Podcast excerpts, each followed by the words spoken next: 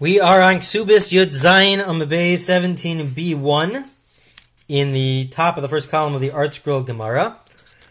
The Gemara now uh, will have a few short sections on uh, an elaboration of different parts of the Mishnah.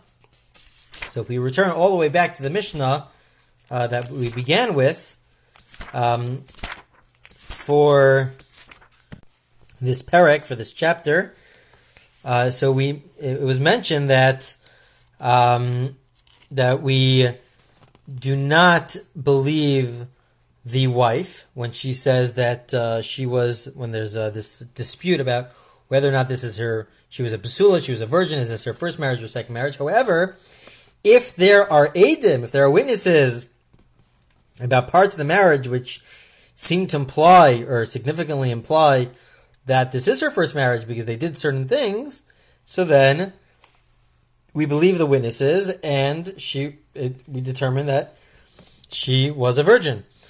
Uh, so what were some of those things? So the first thing that the Gemara discusses is yatzda behinuma. She goes out with a hinuma. So then she's a basula, she's a virgin, and she receives 200 zuz. She receives 200 for her ksuba, for the amount that she receives at the end of the marriage, whether the husband passes away or it ends up in divorce. So what's a hinuma? My hinuma. This is the question of the Gemara. So Surcha Bar Papa Mishmei Zeiri Amar. Surcha Bar Papa says in the name of Zeiri, Tanura Da'asa. It is a round myrtle canopy.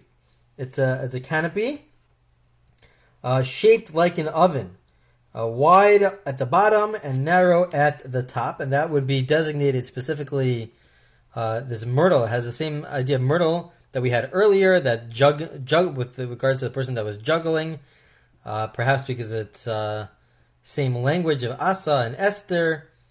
Uh, Rabbi Yochanan Amar Krisa Diminamna Ba Kalsa. Uh, it's referring to the veil. Uh, and literally it's the veil in which the bride dozes. She sleeps. Um, she sleeps. It's so thick that uh, she could sleep in it and uh, nobody would notice. Uh, that, that's what's said. So uh, I heard an explanation. What do you mean she sleeps in it? This is her wedding day. She's sleeping. How, how you can tell me that she's sleeping under the veil? And so one uh, one interesting explanation is that our Mishnah is describing a case of one of the cases where they get divorced, and perhaps she's so not into it. That's why they got divorced. Uh, she's so not into it. She's not excited about this wedding. She falls asleep at this wedding. It's a sign that she's not interested and that it's going to end up in divorce. Okay, that's uh, one. Uh, it's a cute explanation, uh, but really, it's really trying to show that it's a specific type of veil that if it was for the first marriage, so then she would wear this type of veil. The point is, is that these were different customs which were done uh, for when it's her first marriage. Okay, something else that was done, Rabbi Yochanan ben Broka Omer, this is going back to the Mishnah. The Mishnah says that also, if they would give out these sweets to the uh, to the children, um, so then that would signify that it's also a first marriage. So the Gemara says, wait a minute, Tana Yehuda Raya Mai. So this is good with regards to proofs in this is what they would do for the custom for a first marriage in the land of Yehuda uh, in Israel. But what, what, did they do in Bavel, in Babylonia? What were some of the things that they would do for the Basula, for a virgin for her first marriage? Amar Rav, Rav says, Darduge demishcha areshi derabanan. They would rub oil on the heads of the rabbis. The women would pour oil onto the heads of the of the rabbis, of the rabbinical students. Um, so first of all, uh, they would put oil in the hair. And number one, number two is that this was done by the women onto the uh, heads of the rabbis in some interesting tradition that they would have, and this was done so that they would people would remember that this is specifically a marriage, a first a first time marriage. Amarle Rav Papa Labai Rav Papa said to Abaye Mishcha Chafifusa Kamar Mar. What's going on here? They need to be shampooed. What, what, what's going on here? That's Rav Papa says to Abaye. So Amarle, so Abaye says back to Rav Papa Yasma says uh, literally an orphan. Uh, not that Rav Papa was an orphan, but sort of like orphan as if like you're left out of this. You, you don't know what's going on. Uh, at your own wedding, did your mother not do this on the heads of the rabbis? Rabba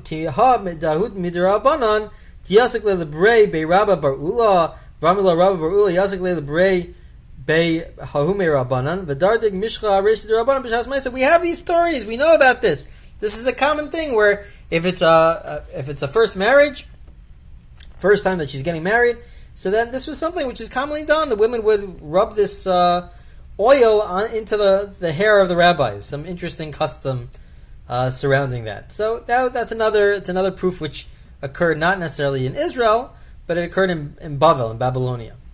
Okay, so the Gemara now asks, well, Armal Solmai, uh, what would they do to show that uh, she was a bride, that it was a widow, that this is her second marriage? Uh, how, what would they do to show that this is her second marriage? uh, because we have all these other customs with regards to the first marriage. So what do they do for a second marriage? Tani Rav Yosef, Rav Yosef taught Armalsa Lesla Kisani.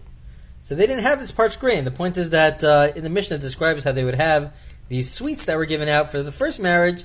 They just didn't have them when it came to a second marriage. They just would not have them present, um, and they were they were careful not to distribute this uh, this sweets, these parched grains, uh, at her uh, at her wedding.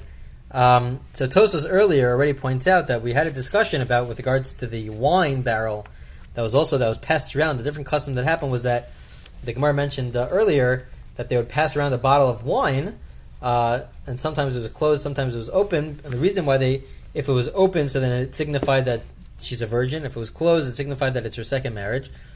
Why did they have to do something? So the Gemara explained they had to do something even by uh, a second marriage because uh, otherwise, uh, she could claim that this is she was really a virgin. They just forgot to do this. So why don't we say the same thing here when she forgot? Uh, maybe she can also make the same claim that this is really her first marriage. They just forgot to give out these sweets. So this is the question of Tosfos, the classic commentator on the page of the Gemara, and he explains that no, when it comes to barrel of wine, it takes in more effort. It's uh, you have to bring wine and barrel of wine. It's more effort. With regards to these sweets, you can't claim that you just forgot to do it, or not just that you forgot, but it was uh, there was some unusual circumstance uh, against uh, what they wanted. No, but they, this is very easy to do. It requires very little effort, and therefore we are not concerned. We're not concerned when it comes to uh, these uh, these sweets. They'll have them present in every wedding when it's uh, a virgin. But if it's a second marriage, so then uh, they won't have them present. They'll make sure not to have them present. Okay, that is the end of the discussion of the Mishnah for the first half of the Mishnah, which describes um, different cases of um, proofs that we have potential proofs for to prove that there was a certain custom which took place that this is really uh, a first marriage where she was a virgin. The Mishnah then continued on to the second half of the Mishnah where Rabbi Yehoshua says that I agree. The, the Mishnah says that uh, Rabbi Yehoshua says that I agree that in a case of a pesha aser, in a case where somebody says that um, they're on the land and they say that um, this this land really belonged to your father, and I bought it from him so that he's believed, even though he says that this land belonged to your father. And if that's true, that we trust him that this land belonged to your fathers, and then you have to bring proof that you actually bought it. We say no. Rabbi Shua agrees, even though in general he says you need a high level proof to transfer ownership. Over here, since he's the one that's telling us that it belonged to your father, so then he's also believed to say that I bought it from him, even though he doesn't have any proof. He really doesn't have any proof. So then he's uh, he's still he'll uh, he'll still be believed. Uh, but and then the Gemara says, however, if there are witnesses that says that it belonged to uh, his friend's father, if we have actual witnesses that says that it belongs to his friend's father, so then he's no longer believed. We trust the witnesses. Uh, we believe the witnesses, and in order to take it away, even though he's living on the land right now, in order for him to take it away, he would have to bring he would have to bring proof. We wouldn't trust them on it just based on his word alone. So the Gemara asks on this whole case, Why does the Mishnah give a case where he says that I bought it from your father? Why doesn't he give a simple case where he says I bought it? It's it was your field. Let the Mishnah say that the cases where he says it was your field and I bought it from you. Why are we getting the father involved in here? So the Gemara says Mishum Seifa. The whole reason is because of the end of the Mishnah.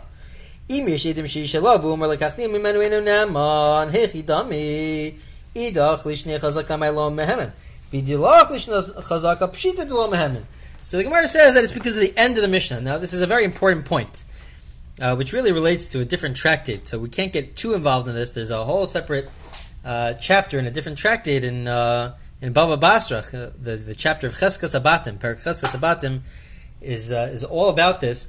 But basically, uh, there's a big issue here. So, what's the case of the Mishnah?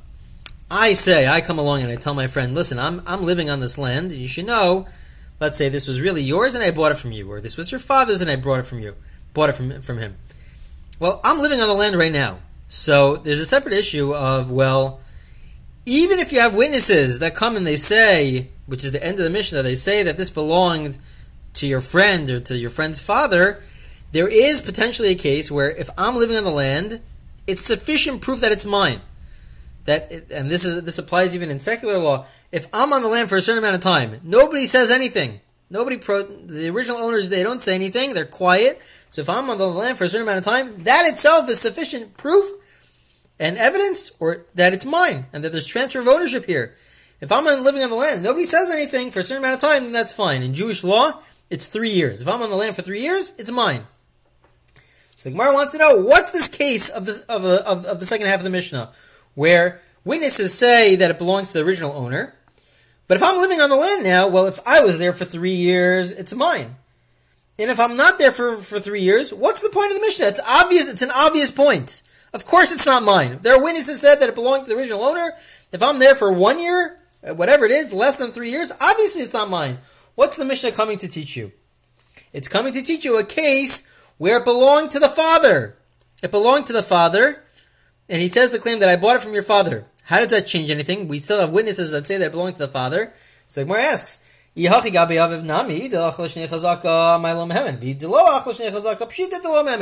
Okay, so now the case of the Mishnah is a case where it belonged to the father. Still, witnesses have now told us that it belonged to the father.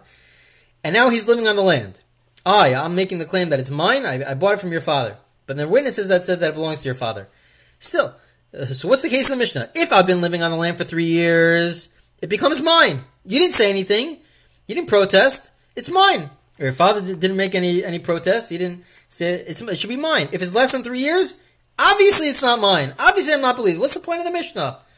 So the, so the Gemara is going to explain. Well, no, the point of the Mishnah is for a, a unique case where even if you have witnesses, uh, even even if you have witnesses that say that it belonged to the father, maybe maybe there's a reason for us to assume that it does belong to you because you've been living on the land for three years it's a unique circumstance where even though he was living on the land for three years, maybe it's still not his, or in fact, it is not his. The point of the Mishnah is to tell you that it's still not his, even though he's been living on the land for three years.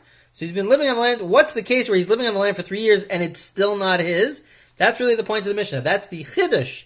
That's the, the novelty of the Mishnah is to tell you that if we have witnesses that say it belonged to the father, he and now I, who was making the claim that I bought it from the father, say I've been living here for three years he's still not believed. What's the case? So the Gemara says as follows: Bishlam agabe aviv mishkachasla. We can have a case when it has to do with the father, and that's what it's coming back to the original question of why are we getting the father involved. I should just say I bought it from you. Why are we mentioning the father? Because then it because it gets a little complicated.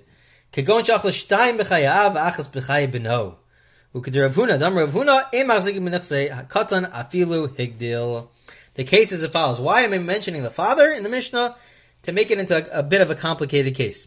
It's a case where I'm living on the land for three years, but for two, the first two years, I'm living on the land when the father's still alive. So the father should have protested.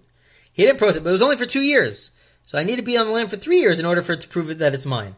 So then he passes away. And now I'm for, there for an extra year, but it belongs to the son. It now belongs to the son. And even if the son got older, let's say he was uh, let's say the cases where he was a, a, minor under the age of 13 for the first two years, even if he's older and he's 13, halachically an adult, uh, for that last year, the point is, is that that's not good enough. It's not good enough for me. That's not a good three years because the son doesn't know about the the dealings of his father. He doesn't know that he's supposed to make a macha. He's supposed to protest. It's not good enough. Even though I was there for three years, it's not good enough because the son didn't have the didn't it's not it's not the son's fault. He should have known that it's not he should not have known that he had to make a make a macha that he had to protest. Um, and this is Rav Huna's idea. This is really coming from Rav Huna. Rav Huna says that uh, if the child uh, if the father passes away during those three years, the original owner, the father passes away, the child is not held accountable for this. We don't have this concept of three years.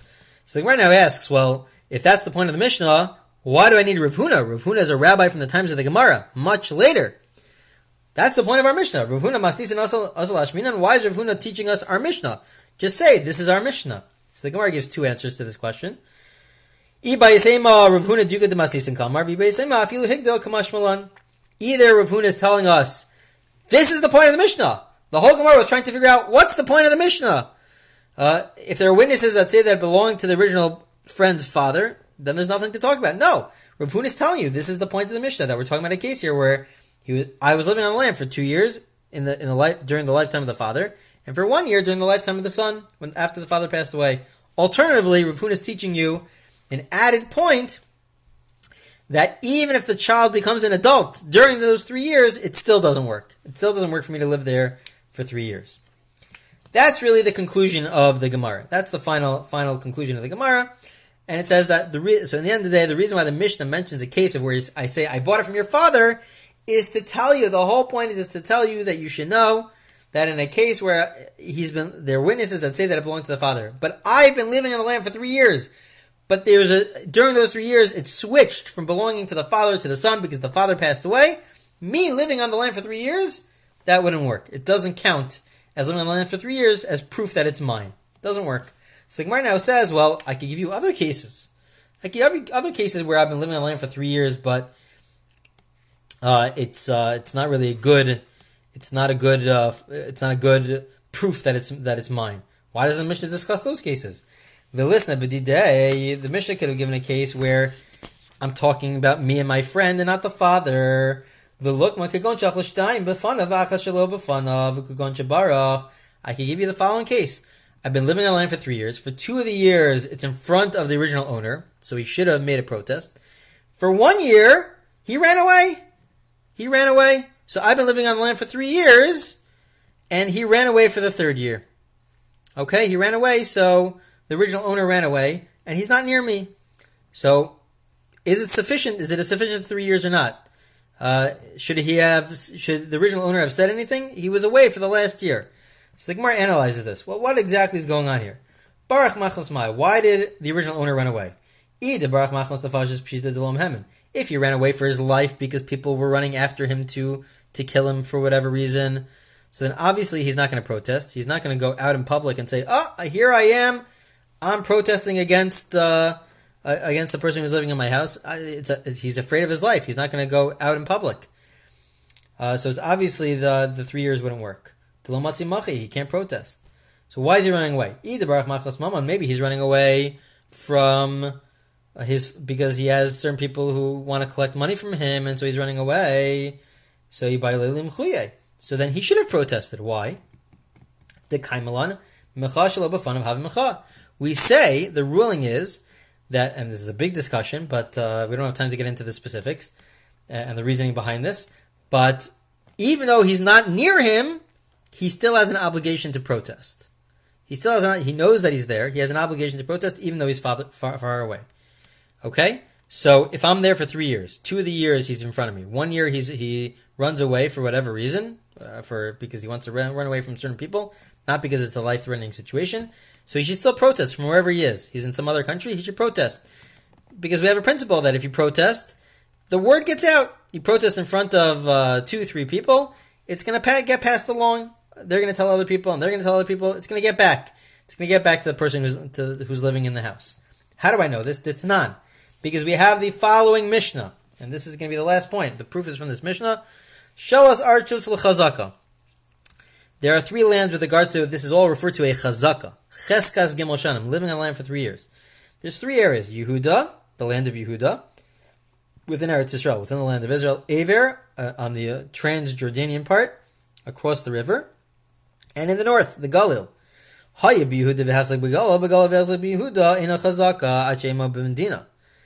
If your if if if your house is in Yehuda and the original owner is in Galil in the north, or the opposite, the house that we're referring to is in the north and the original owner is in Yehuda, it's you cannot be there for three years if you have no proof that this is yours. You don't have a document that this is yours. You're just living on the land for three years.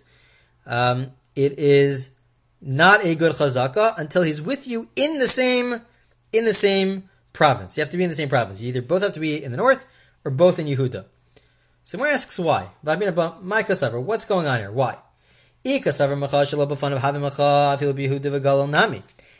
it's the fact that you know if you're not in the presence of the squatter of the person who's living there, so then there's no point in protesting because uh, sorry if it if it if it is a good protest, so then even if you're in two separate provinces, it should work. I should I should have to protest even if I'm I'm in the north and my house is in Yehuda. Uh, so vikasar law of you're going to tell me that it, it's not a good form of protest and that it's not a good if I don't protest for three years, it doesn't prove anything because I'm far away. So then, moving on to 17b4, afilu Yehuda Yehuda nami lo. Even if it's in one province, but it's just far further away, I'm not in his presence, so that shouldn't work. And because my protest is meaningless, I don't have to protest, and it's not a good proof for three years, for him living there for three years. So what's the case here? Why are we talking about different provinces? Just say the same province and it's just uh, not in the same place. So Amr Rabbi Amma Abba Bar Mamal La'olam Kasar Machal Really? And this is why we're mentioning this. You have an obligation to protest if you're far away, and it works. The protest would work, and if you don't protest, it's it's proof that you you uh, that the squatter owns the land if he's there for three years because the other person didn't, the original owner didn't protest. So why does our Mishnah give a case of Yehuda and Galil? Our Mishnah, the Mishnah that says that it doesn't work, is only talking about a case where it's during a time of hostility and people couldn't travel between the north and central Israel, central and south Israel. They couldn't travel. If they couldn't travel, so then that's the only case where protesting doesn't count. It, there's no point in protesting because there's no conversations going back and forth between the north and central Israel. So why do they say specifically Yehuda and Galil? Ma'ashna Yehuda v'Galil denakad. Because Yehuda and Galil they were uh, generally during a time that's a classic case where there's times of hostility between the north and the south, and you weren't able to travel between the north and the south. The point is, in the end of the day, the reason why the Mishnah, could, our Mishnah, couldn't give a case where for two years you're in his in the presence of the original owner, and for one year you're living in his house, not in his presence, is because that would still count as a good three years. That would count as a good three years. He still has an obligation to um, protest, even if he's not in his presence. The only exception to that rule is if it's if it's there's no travel at all between the two places. If there's no travel at all between the two places, so then living there for three years wouldn't wouldn't be any proof for anything because there's no reason for him to protest. No reason for the original owner to protest. So in the end of the day, the reason why our Mishnah gives a case of the father, why does he give a case of the father? Because that's really a case where the living there for three years does not work. It doesn't work because I'm living in the house uh, of the father for two years, and then the third year the father passes away and now belongs to the son. That's not viewed as a full three years because the son had no idea. That's the conclusion of the Gemara. The son had no idea that he was supposed to protest. Uh, he doesn't know the, the what the, the business dealings of his father, and so therefore, um, so therefore he uh, he doesn't have to protest, and it's not a good proof that the squatter was there for three years because the son didn't know to protest. You can't prove for anything from the fact that he didn't protest that it really belongs to the person who's living there currently. Okay, that's the end of this Gemara. We'll continue. This is uh, we only had two recordings for Daf Yud Zayin, and that's all we'll have. We finished Daf Yud Zayin, page uh, page seventeen, and we'll continue with the next Daf in the next recording.